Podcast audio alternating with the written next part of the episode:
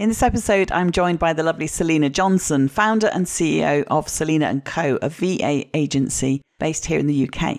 I've totally scored here because I know you lovely listeners will get immense benefit from her insights and advice for how outsourcing can become a real possibility and solution to your current time pressures that you're feeling in your business. Come hear the lowdown on how to hire the right virtual assistant to leverage your time without throwing away your hard-earned money. Welcome to the Leverage Business Podcast, where we believe business success is about working smarter, not harder, leveraging your time and expertise in ways that fit the digital age you and your clients live in today. I'm your host, Jay Allison, author of Leverage Consulting in the Digital Age and founder of the iSuccess Business Academy. And every week I'll be sharing insights into how you can apply the power of leverage to grow your consulting, coaching, or other expert services business and create true freedom and independent success with mindset, marketing, and money model breakthroughs. Because when you get leveraged, the sky's the limit. Let's go for it.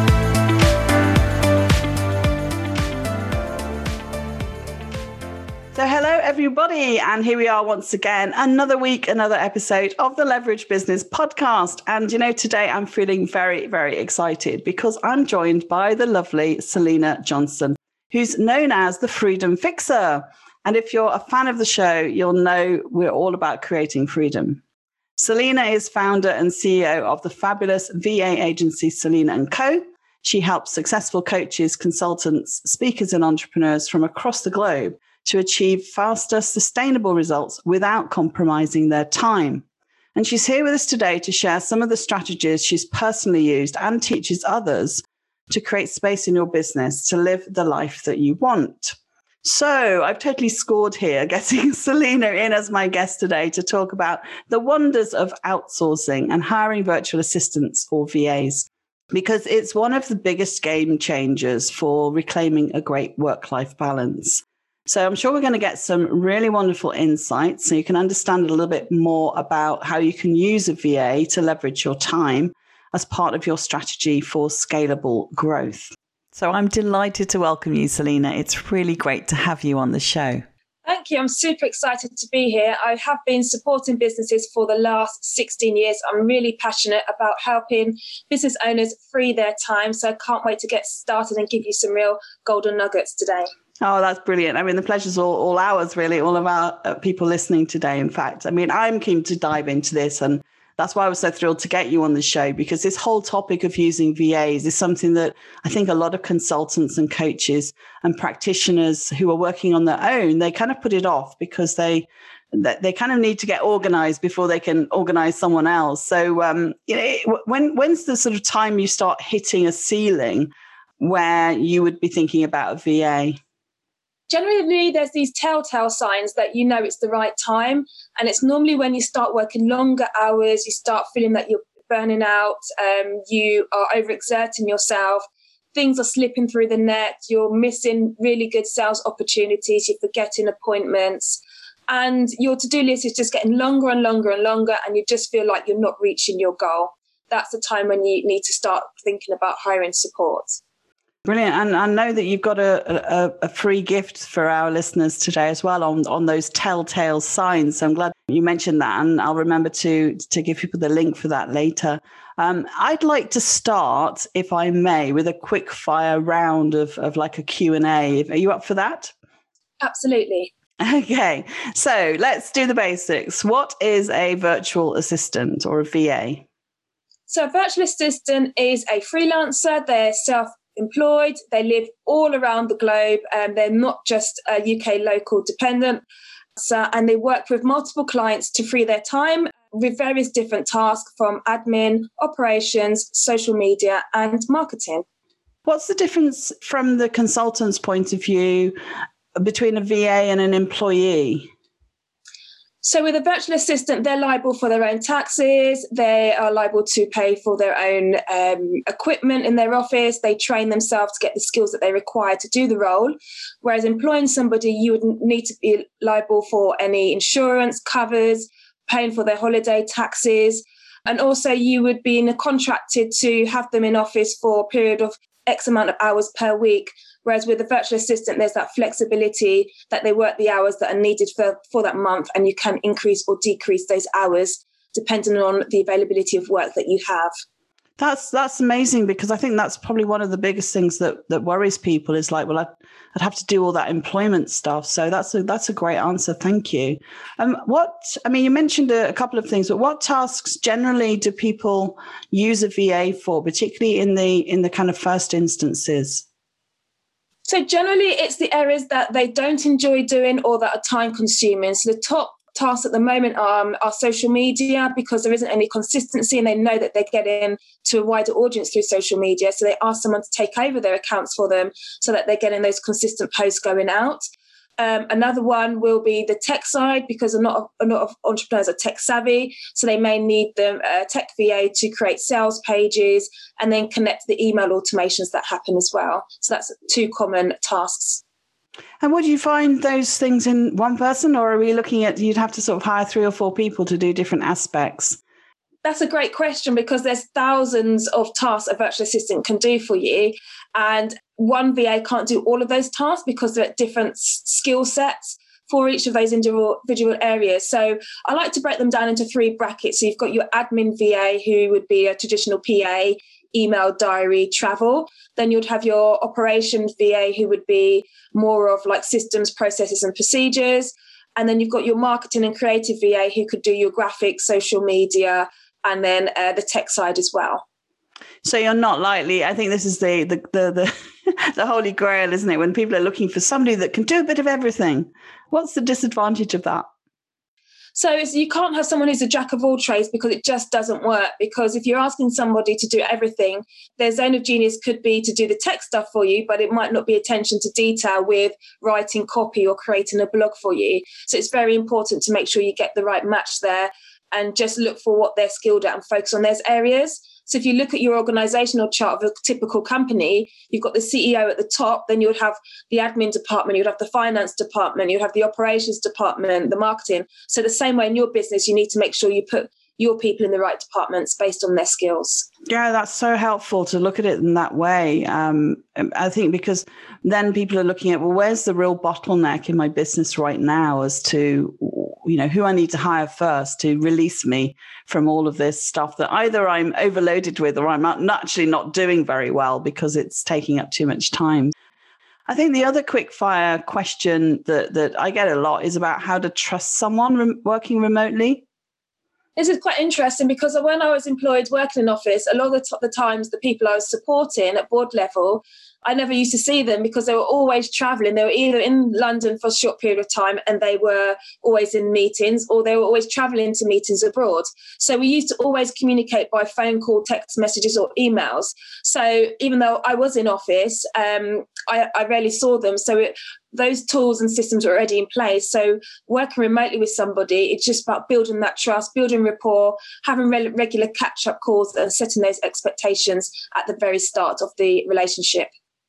And does it help then if you, because some people I know, they'll kind of ask around and get someone you know, or they'll go to an agency, or they'll use Upwork. Does that help with the trust? If somebody's got an issue with, giving people logins for your systems and things like that, for example, what's the best way to kind of alleviate those concerns? Yeah, it is difficult because your business is your baby and you want to get the help, but you're not sure if they're the right person. So first of all, definitely look for recommendations. Ask your business network, do they know somebody? But also make sure that the person that you're looking for is similar to what your business model is as well. Because if you're a mortars business, there's no point asking for help if you're an online business, because the type of support's completely different. So that's one case. Sharing access to platforms, there's password management tools you can use, such as LastPass, where you don't actually need to give them the information. You log it into the platform and the platform gives the access to the VA without the information. So that's a way around. Also, you don't need to start giving access to stuff straight away. Maybe start them off with research tasks, ad hoc tasks, maybe creating something for you from scratch to just build that trust. Start with small tasks and then build up as you go along. Yeah, no, brilliant advice. I mean, and this is great. I love this quick fire thing. I mean, hopefully that's given everyone a little bit more clarity to and confidence to sort of start off with exploring outsourcing. So, I mean, here's the thing. Sometimes we're the victim of our own victory as consultants and coaches and other service providers, in fact, where there's a capacity, right? And when you're successful, you hit that ceiling. And, you know, that's the time where things become crazy, as you said, Selena, that, you know, things start you can start dropping balls basically, and it doesn't feel good.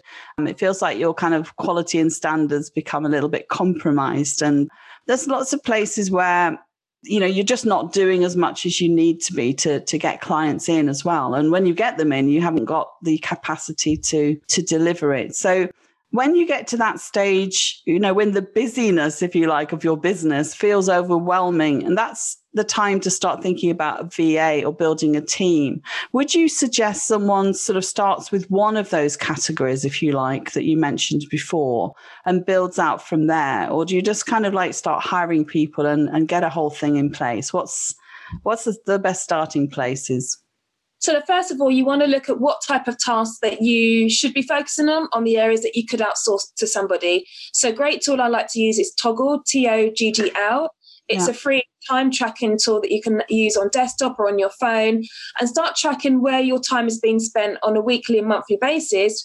Review those stats and see, oh, wow, I've been spending 10 hours a week on admin, or I've been spending 20 hours doing tech stuff, which is not really best use of my time.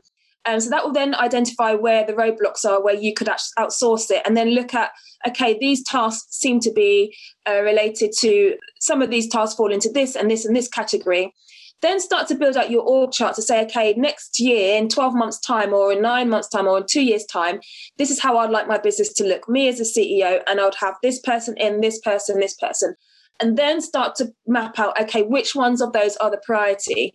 And maybe it's the ones that's the most time zapping at the moment. So going back to your time tracking, if you notice that you're spending 50 or 60% of your time wasted on a specific area that could be outsourced to a tech VA, then that would be your priority to get that person in first.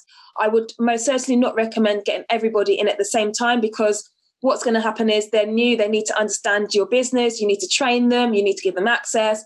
The onboarding process, depending on what the tasks are, can take some time, which then takes you out of your business and defeats the whole purpose of hiring somebody to free your time.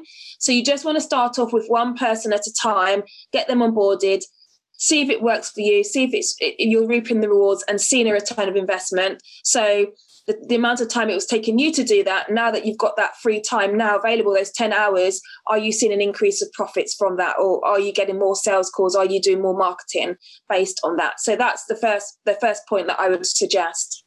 Yeah, I love that. I mean, I was slightly playing devil's advocate because, I mean, what a headache it would be if you tried to sort of put the whole team in place. And I think what you've outlined there, which I really like, is that, you know, it's not just a matter of having someone come in and help you with the firefighting. It's actually a strategic decision. And I'm all about strategy and thinking ahead. So, yeah, looking at where the starting point would be to release the bottleneck.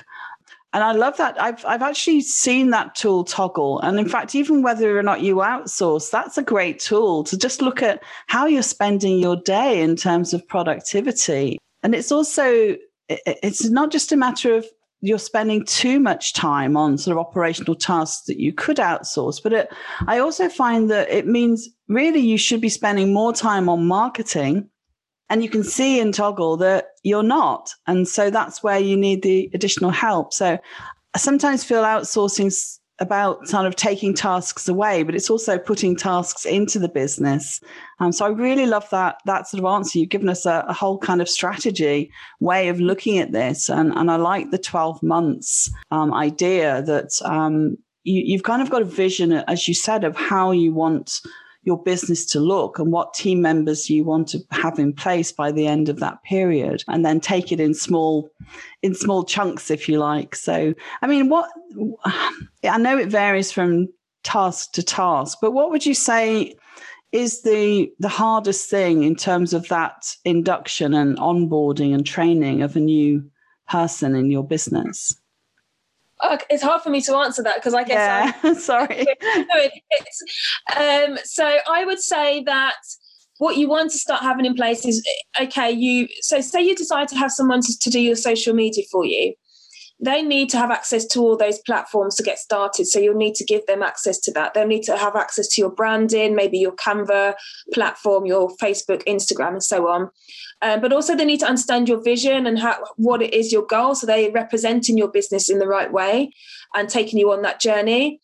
And then it's about also aligning together and making sure that you're having those regular weekly catch-up calls together just to make sure that everything is going in the right way together. And with the social media task, what you want to do is record yourself actually doing that task. So say, for example, you're creating a 7 posts for the week. Record yourself doing that, the process you go through. So record your screen. You could use Loom, L-O-O-M, or Zoom. There's other various free tools out there. And record your screen doing the task and then save that video to your cloud drive, title it what it actually is and put it into a how-to videos folder so that when your team member starts, they're not waiting for your direction, because when they start working with you, you may be really busy. You may be in a launch or you may be having a busy week with clients. So you want to have that kind of task ready beforehand. And it doesn't necessarily need to be everything. It could be just 1 or 2 tasks just to get them started, just to get their feet in and get going with you to build momentum. I love that. And it means that you take the pressure off when you actually hire someone and it starts costing you money. You know, you want to obviously get them working ASAP. And so doing some of that beforehand, it also helps you get organized. And we'll come back to that a little bit later. So part of this is kind of how you know if your business is ready to outsource. And I think you've kind of covered that. And I mentioned earlier, you've got this great resource, these 5 telltale signs you're ready to hire a virtual assistant. And I think that's really a key starting point is like, am I ready? And a lot of people have said to me, you know, people who have really grown their business and scaled their business have said it's the best decision that they made was to outsource, and they wish they'd done it sooner. So that's going to be a great resource for people. So I will put the link in the show notes for that, but it's selenajohnson.com/ebook. And I definitely recommend that you have a look at that before you do anything else, just to see whether or not you're ready. I think one of the biggest takeaways from working with someone like Selena is that you don't just get a VA, but you learn how to outsource, you know, because you've got all this expertise. And I guess a follow-up and something that I get asked a lot is, how do you get yourself organized? You've just given us, you know, some examples of recording sort of certain tasks that you do, but it's also like documenting, isn't it? You know, just having workflow processes in place, because sometimes we do a lot of these things intuitively, you know, as we go along. How important is that to do that work up front? You know, it feels like an extra job in itself sometimes, doesn't it? Yeah, I see that. And if you look at traditional, typical entrepreneurs, they're visionary leaders. So detail orientated tasks like workflows, SOPs are not their zone of genius. That's not where they sit at best. So you would look at getting somebody on your team to create the workflows for you. Okay. So a lot of people say, oh, I can't hire a VA because my systems are not in place and I haven't got it organised. You can't go my email. Yeah. My emails. By no means, do not look at my emails because there's 10,000. Well, we've worked with someone who's had 45,000, so don't worry about it. We're used to working with people, and that's what we enjoy doing is taking chaos to calm. We like looking at problems, finding solutions. So it's normal for us to go into a business where things are slightly not as you want them to be and just realign them for you and streamline your business. And that's our zone of genius. So do not have fear if you think that your ducks are not in a row. Don't be like me. I tidy my house before my cleaner comes because I don't want her to see the house in a mess. Yeah. I think a lot of us do that. Yeah, that's what housekeepers are for. No, that's good advice. And I mean, it sounds like a bigger job then. I mean, it depends on the size of your business as well as to whether you kind of get someone in to help you organize for getting people in, if you know what I mean. It seems like an extra step that you have to take. But if workflow process mapping and, you know, looking at your your day-to-day isn't a strength of yours, then that might be the best starting place, actually, is to get someone to help you with that. And I certainly know from our conversations before this actual interview is that actually that's something that the VA themselves can often help with, you know, even one person, because that's what they do. That's what they do all day long. They go into the business and they help kind of streamline things, and they help. So it's not just like hiring someone to do a, you know, menial task. These people are, this is what they do. So I think it is about getting the right person. So, I mean, how did you get into all of this? Let me ask you that, because you obviously know from experience how this works. You've worked with lots of businesses, you've worked with lots of busy people. You know, how did you get into the whole VA scene? Let's just find out a little bit about that history. Yeah, so actually I came from an art background. So I studied a degree in typography and media design. And whilst I was studying that, I was actually working for a small broadcast studio in London, which I really enjoyed working with them. It was a shopping channel, and they had hundreds of products, and I was helping organise these products, working with the buyer. And it was just a natural fit for me, taking what I've learned from my design studies of having a brief. The brief's the same, but the results of every student was different, the way that they organised and put something together, the results. And I just like taking something and simplifying it, giving somebody something that's clear and understandable and digestible for them to utilise. And I just enjoyed working with these businesses and growing with them and being part of something. So it was just a natural progression from there that I just continued to support different businesses. And then I worked with some really amazing people. I worked with Dame Zaha Hadid, who's a really renowned architect, who's won phenomenal awards globally. And it just came to a point where I've just got this high attention for detail and just have this passion to help people. And then sadly, she passed away. And then I decided to take some time out of my business and be a stay-at-home mum. And that lasted about 2 weeks. And then I got bored. Had enough of the conversations with mums about nappies and different milk bottles. And then I read in the paper about hiring virtual assistants, and I said, oh, this sounds quite interesting.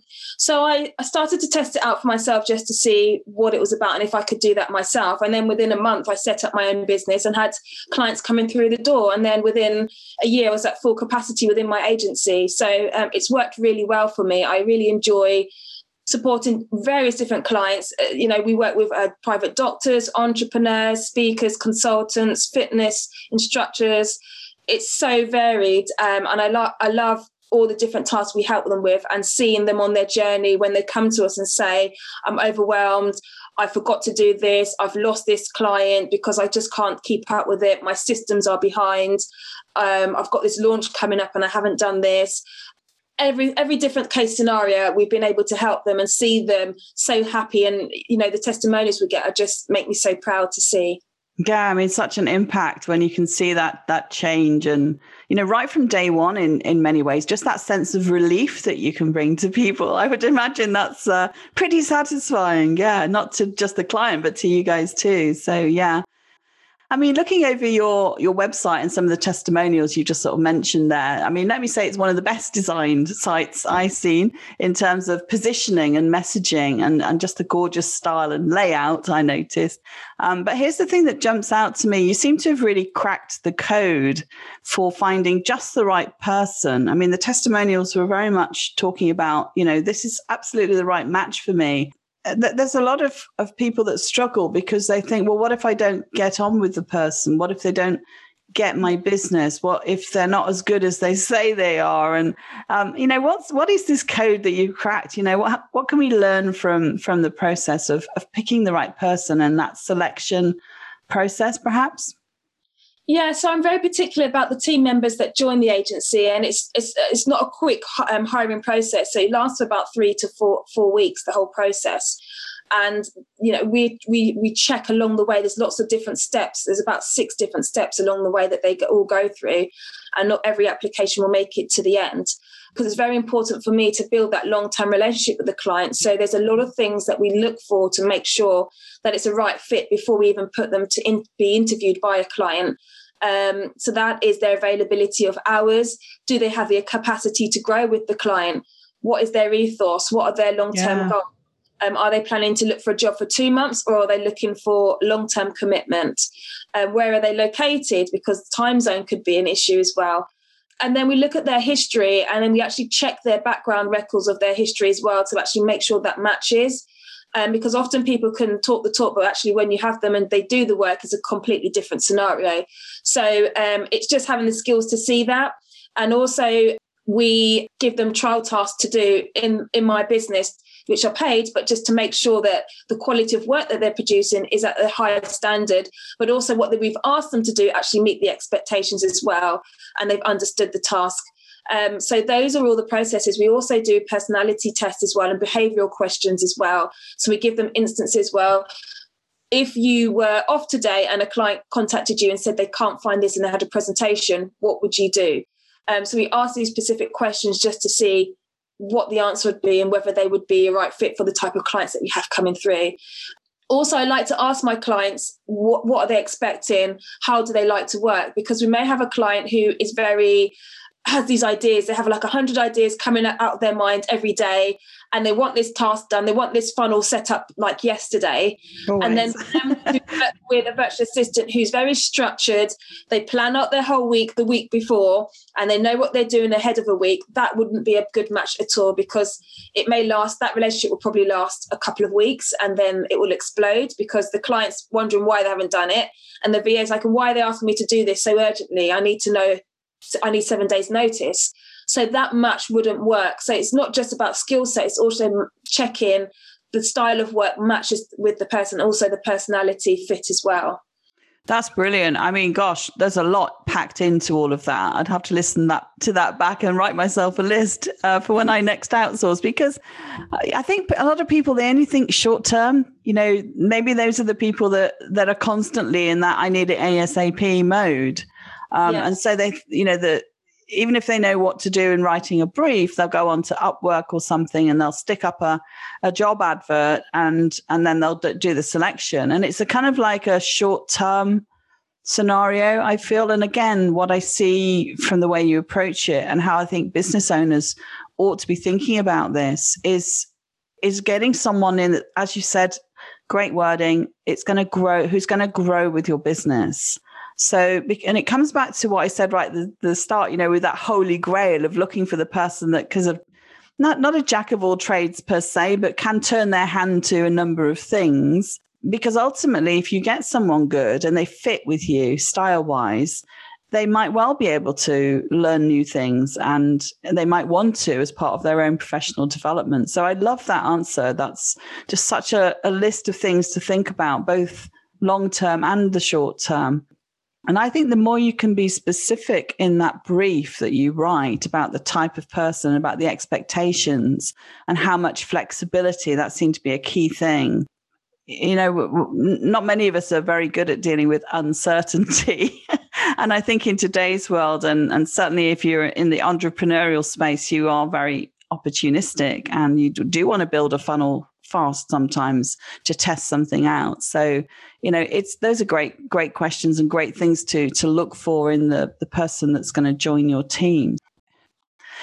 What's your experience? Probably a tricky question, but what's your experience of people working through an agency like yours that, you know, takes some of that? I mean, that's your professional expertise, is finding the right people, coming back to that, versus kind of trying it out on your own and maybe hiring the wrong person or spending, you know, wasting money. Yeah, so there's the pros and cons there. So if you hire somebody who's an individual, so they're working on their own independently, you will get them at a lower rate than you would with an agency. But one key factor is that if that virtual assistant is sick or goes on holiday, what cover do you have in place for you during your business? You know, for example, I had a coach who I saw she was doing a presentation. She was launching her mastermind in our coaching business, and her VA was off sick, and it was very last minute. And then when she was presenting this presentation that she normally does that's really amazing, her slides were really blank and there wasn't much on them because the VA hadn't done them because she was off, and then the client couldn't do it because she had been busy all day. So so things like that, if you work with an agency, the VA would tell the account manager or the lead person that they're here's what needs to be doing that's urgent, and would find somebody else on the team to do it. So you would have support every day of the week except for bank holidays, but you have that cover available to you, which is one of the advantages of working with the agency. But also, as your business grows and you need more support, rather than going through the whole hiring process, they would already know, the agency already know what you're looking for, and then could go and find somebody in the team to support you there. So it just depends on where you are in your business and what stage you prefer. Some people prefer to go independent to support the smaller businesses. Some like to go with the agencies just for that reliability, that they know they've got that protection. But also, if anything, if they had any concerns, they know that they can go to their account manager to just flag any issues with them, and it can get resolved quite quickly. Yeah, I mean, it's you basically got a team of people who are pre-vetted to be kind of the caliber that you're looking for. So, I mean, there's a price associated with that rather than trial and error.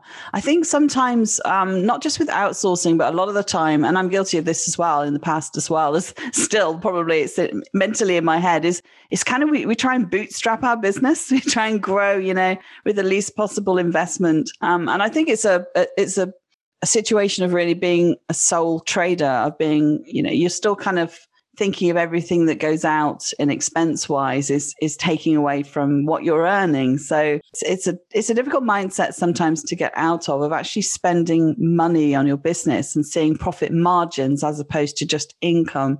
That's certainly something that I had to change my mind about.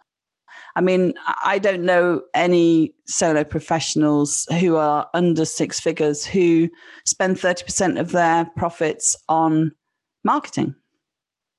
But generally, it's the kind of 3-3-3 scenario where, you need to spend money on delivering your business, the operations. You need to spend money on bringing new clients in, on the marketing.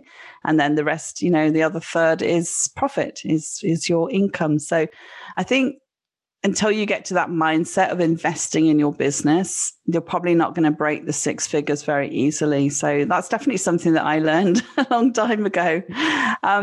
I mean, really loads of food for thought there in everything that you're sort of saying, in terms of if it's overwhelming to you, start with an agency. It might cost a little bit more, but it means that you're going about it in the right way. And you're also learning how to outsource as you go along from people that this is what they do. This is their professional expertise. As you said, this is your genius zone. And I'd like to talk a little bit about that, because on your website, you talk a lot about using VAs as a way to remain in your zone of genius. I'd really like to hear a little bit more about what you mean there exactly. Yeah, so I love to use that. That's one of my daily phrases. And it's basically the area where you're doing your best work. It's you enjoying the work, but also you're seeing a return of investment. It's the high leverage task where you're going to see an extreme difference in your business as you scale. So when you focus on your zone of genius, that's when you see an instrumental shift in your business, financially and also in growing and scaling your business. So when I ask clients about what are the three tasks that they would like to focus on in their business that helps them to stay in their zone of genius, the answers were to do with marketing, PR, appearances, networking, speaking events. They were the main areas that they were looking at, JV partnerships. They were the key areas that they were focusing on. They weren't focusing on admin, sending proposals, checking their emails, booking travel, setting up sales pages, sending out welcome packs. They weren't focusing on those areas because that's not their zone of genius. They can most certainly do the task, but it's not best use of their time. So a key example is when a new client joins your business, how long is it taking you to onboard them, maybe to send out the welcome pack, put all the information together about the links or for the calls or, the welcome email that goes out. If it's taking you maybe an hour or 2 hours to put the whole thing together and your hourly rate is £100 an hour, that's £200. If you outsource that to a virtual assistant, that could be anywhere between £40 to £60 for them to do it. And maybe they'll probably do it quicker than you because they're more efficient at doing these tasks and producing them quicker. those 2 hours of your time could then be spent elsewhere, looking for new work, looking for those specific areas I mentioned to you, which are your zone of genius. So it's taking you from that shift of having that productivity time to be in that area and getting out of your zone of incompetence. So your zone of incompetence would be the areas where it's just not your skill set. You know about it, but you're just not well versed in it. And your zone of competence is that you know how to do it, but someone else can do it much better than you. That's their zone of genius. So that's what I talk about, this brilliant support system. And you want to be about 80% of your time in your zone of genius, because that's when you're going to see a huge shift.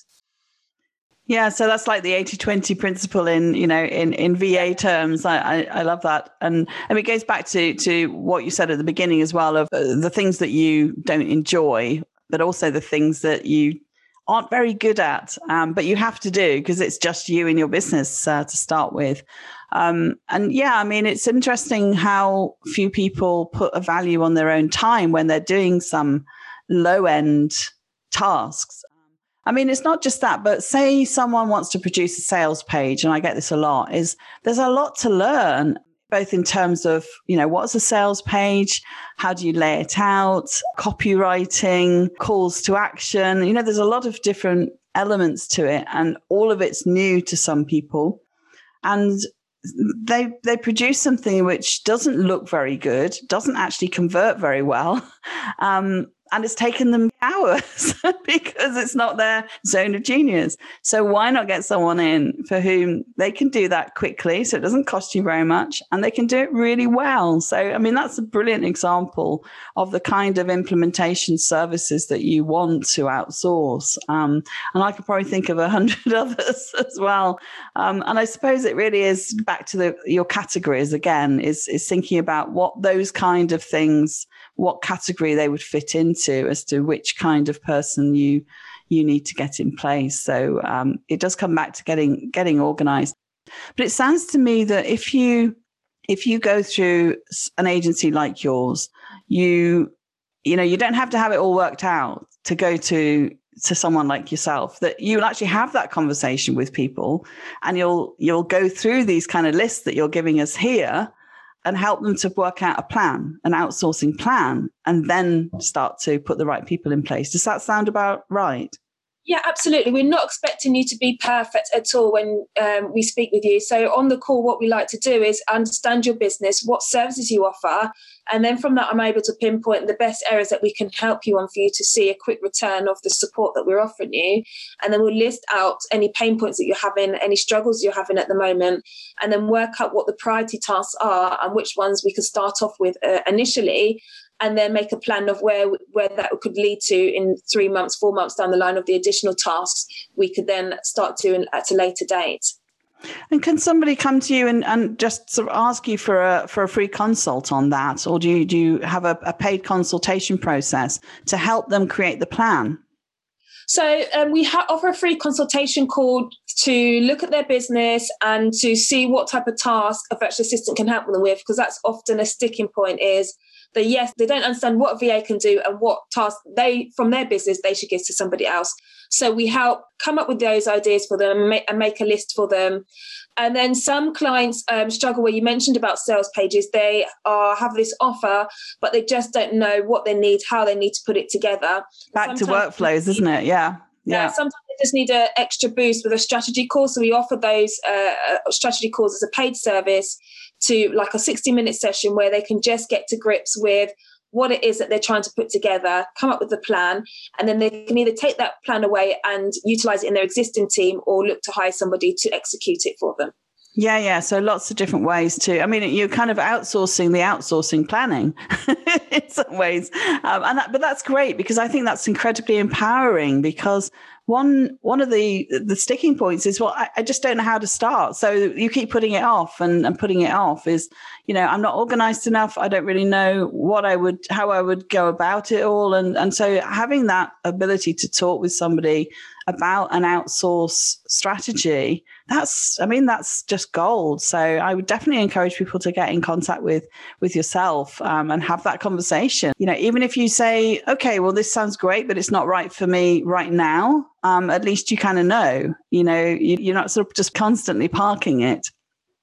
I read your bio, obviously, before you when we were looking at getting you on the show. And, I mean, you have supported some very high-profile individuals. You mentioned Dame Zaha Hadid. And, I mean, she's one of the most influential entrepreneurs in the UK. Shah Wasmond, and I hear her name banded around all over the place.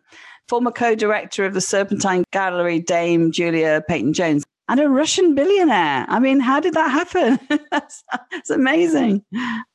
Yeah, these are just amazing opportunities that I've had. So I've been able to work with people at a high level where their expectations, their rate, their bar for what they're expecting is really high. So that is then transferred to the team that I work with. So it's just been these amazing opportunities that I've had to work with people, and I've just been referred to other people as my career's progressed. Yeah, no, that, I mean, in a way, kind of, I imagine a lot of people listening thinking, yeah, but I'm not operating in those leagues. So what do you recommend to ordinary people like us? So it's the same process. You know, my skills are transferable to a startup business, to a business that's turning over 6 to 7 figures. It's the same things, principles that they need, organisation and structure in their business. They need to streamline their business so that when they're growing their business, they can remove themselves from it. So if I asked you a question now, Jay, if you were to take yourself out of your business now for a month, what would happen to your business? Yeah, I mean, it's kind of, there's still so much I'm a control freak over, for sure. But yeah, I've outsourced most of the operational bits. It really depends on the type of work that I'm doing at the time. So at the moment, we're doing a lot of coaching, and well, certainly for me personally. But I mean, I have partners in the business who they would just carry on. They would just, you know, I don't have to oversee their work. They're fairly independent. So it would be more my part of the business, and I'm pretty leveraged. So I guess it would just run out after maybe a month. Then there would be a lack of direction, I think, would start to disappear a little bit. It's like, well, what are we doing now, guys? So perhaps that, I don't know. Good question, though. Very good question. I would imagine most people are not leveraged enough that their business can just continue more than a month, for sure. So, I mean, first of all, you're building in a VA team, but then you need to build in the leadership components, and you start looking towards teams and organizational culture. And that's a whole different level beyond outsourcing. So maybe we'll get you back on the show to talk about that kind of level, because I think that's the bit that gives you that long-term ability to just take a year off and travel the world. Brilliant. So, okay, let me turn it back on you. What are your leverage strategies? I mean, what would you do to take a month off? So I've got an operation assistant in my business, which just mirrors what I do in my business, so that she knows the back end of the work. So I've got a plan B in place that if I needed to disappear or take some time off, that I've got somebody in place, but also my team as well. If they need to take time off, there's somebody available who knows the work, who could take it over. So I've got that consistent revenue coming through. You know, obviously appearances like this or going on podcasts, I wouldn't be able to continue, but I still have those contingencies in place.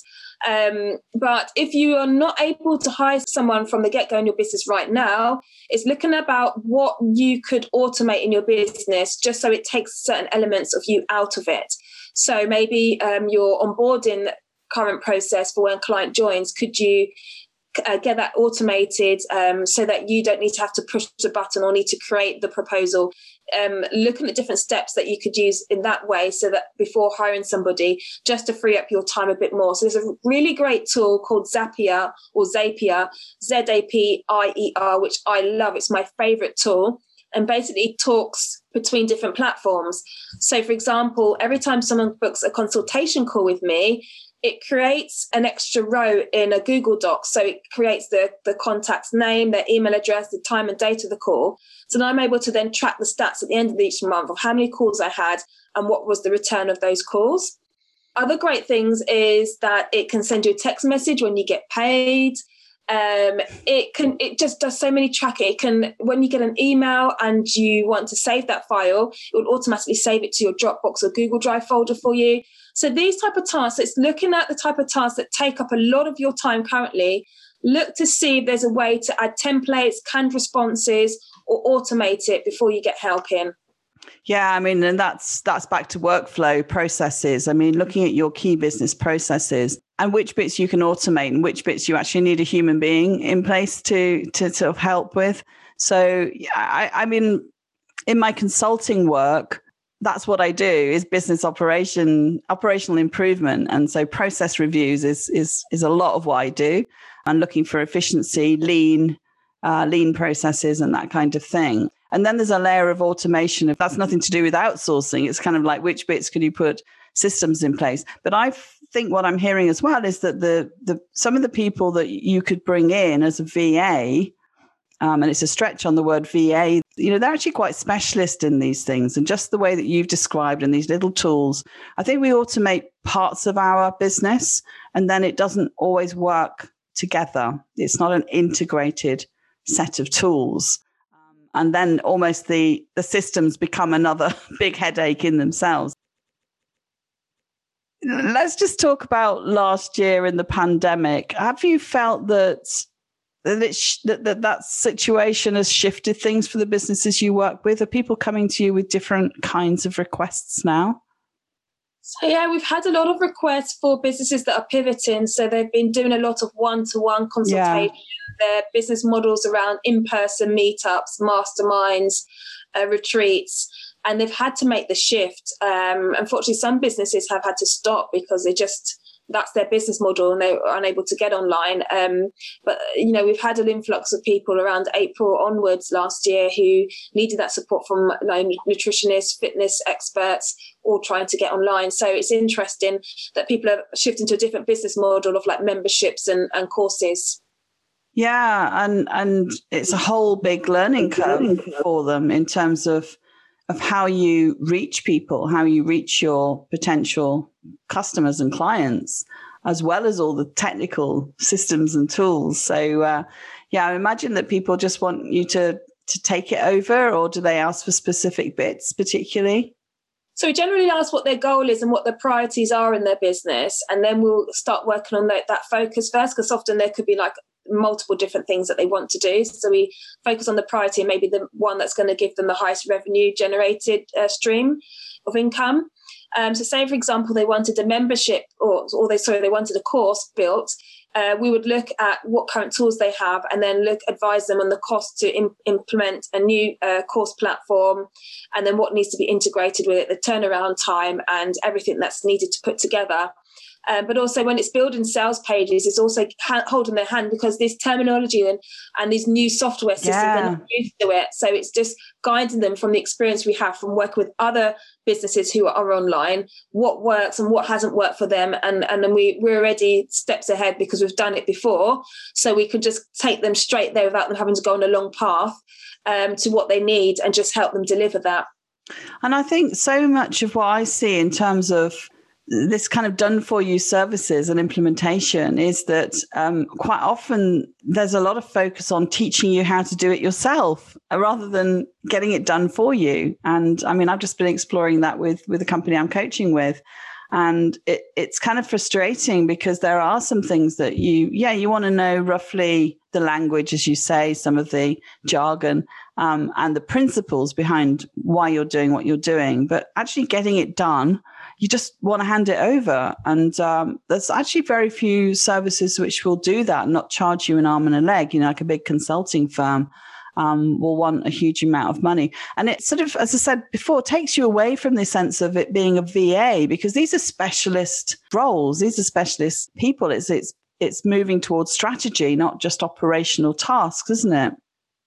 Yes, it is. There is the fine line between the two, but we just give that extra service, that extra value, so that you know that the way that we work is not that necessarily that you're directing us of what we're not waiting for you to instruct us. We're giving you the advice of the best way to go forward with what you're needing to get done, so we can find the quickest route to get you there. Yeah. And I mean, you give some examples on your website about the return on investment. And I think, you know, it's knowing the kinds of metrics of if you invest in outsourcing or a VA or someone to help you with a strategy, you know, what the payoffs are going to be. And I just think that's an important part of the decision-making process. What would you summarize as being the three most important things that we should know about in terms of building a team? Can you sort of put your finger on three main things which you absolutely need to get sorted? I think it's going back to what we mentioned at the beginning, understanding what it is, where you want your business to go. So how you want your team to look in 2 years' time, and then start building that model slowly but surely.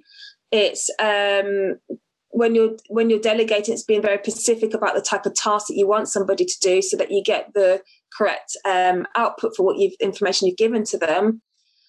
And the last part is having the time, making sure that when you have somebody ready to work with you, making sure you have that initial time at the start to onboard them into your business, to make sure that it's a successful relationship. Yeah, what you were saying before about do as much of the process mapping and record little things about how you do stuff up front, so that you're making the best use of that person. So great, three really good ways to get into this, I think. I like that, starting from the vision and reverse engineering it, if you like, because it makes it manageable, and yet you are building something. You're not just firefighting. For me, that's the biggest takeaway from this is helping you see the bigger picture of why you would hire someone, not just the immediate gain of getting a particular job done. Hey, look, I always have a punch question that I ask my expert guests, and it maybe follows from what you just highlighted. But if you had a superpower that you could use to create leverage in your business, what would you choose? Oh, that's a difficult one. A superpower. Oh, gosh. I think it would be nice to be able to read my client's mind, because sometimes we don't get all the information from them at the beginning. So sometimes it's useful to know it at the start. So that is brilliant, yeah. If I could read their minds, that would be amazing. Yeah, because there's a language thing, I would imagine, and actually getting to understand someone's business. And sometimes they can't articulate it that well as to what their, we talked about the vision and reverse engineering and working backwards. Sometimes they haven't thought about that enough. You haven't thought strategically. Or they don't have a belief that they can grow as fast as maybe they have the potential to grow. So they're kind of getting in their own way. So it's helping people see that. So yeah, I mean, getting in their minds is also, but also putting ideas into their minds. Sort of that. I think that would be good too. So having that kind of link, that mind meld. Sounds great to me. What a superpower. Yeah, great. So let's go back to basics. Final kind of questions here. What are the top three things that you think people who haven't ever hired anyone, what can they do right now to start thinking about hiring a VA or a team? So they first of all need to look at what type of tasks they need to potentially give to a virtual assistant. So start off with that time tracking tool at the beginning. Do the homework first and start looking at where your time is being spent. And the red flags are like, start highlighting those areas that they're the tasks that you really don't enjoy. That's not best use of your time, because you're wasting time away doing that. Start highlighting those areas and looking to outsource it. Second is to just put the word out there. Start asking your network if they've got virtual assistant that they're using. If you know somebody who has a similar business model to you or similar industry, ask them, do they have a virtual assistant, or do they know someone? Just put the word out there, just so that you're not making it into a rush, but you're starting to get that into your mind, that mindset that you are looking for somebody and there is potentially someone there to start working with you.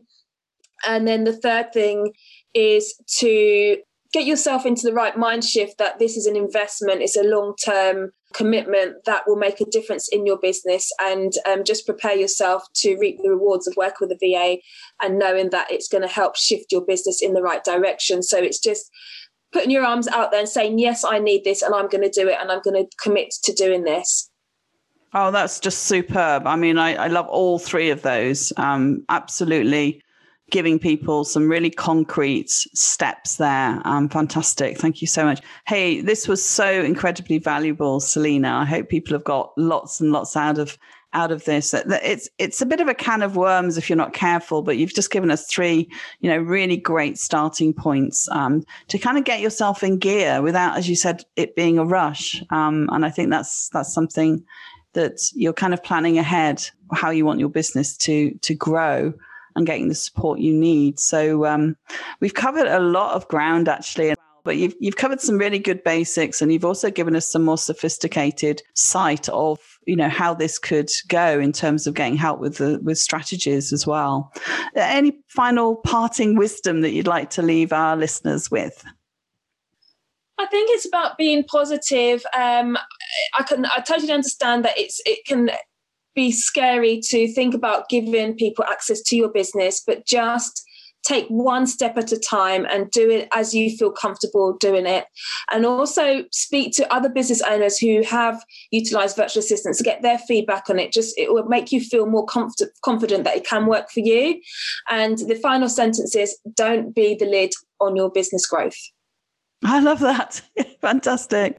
I mentioned your ebook. You can get it at selenajohnson.com/ebook on those 5 telltale signs, so that you can start thinking about this and using all these brilliant insights that you've given us today. So that's probably the best place for people to go and check you out, right? And get in contact.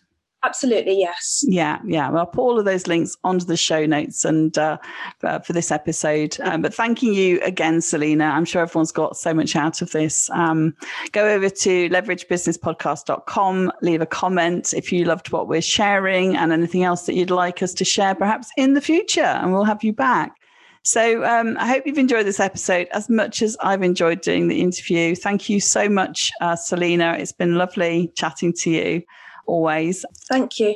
You're welcome. Great to have you here. And we'll come back next week with some more leveraged business matters.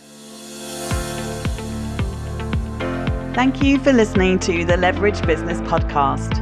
Want to create leverage in your business? Did this episode provide some insights and ideas to be thinking through? If so, subscribe so you get alerts when the next one's released.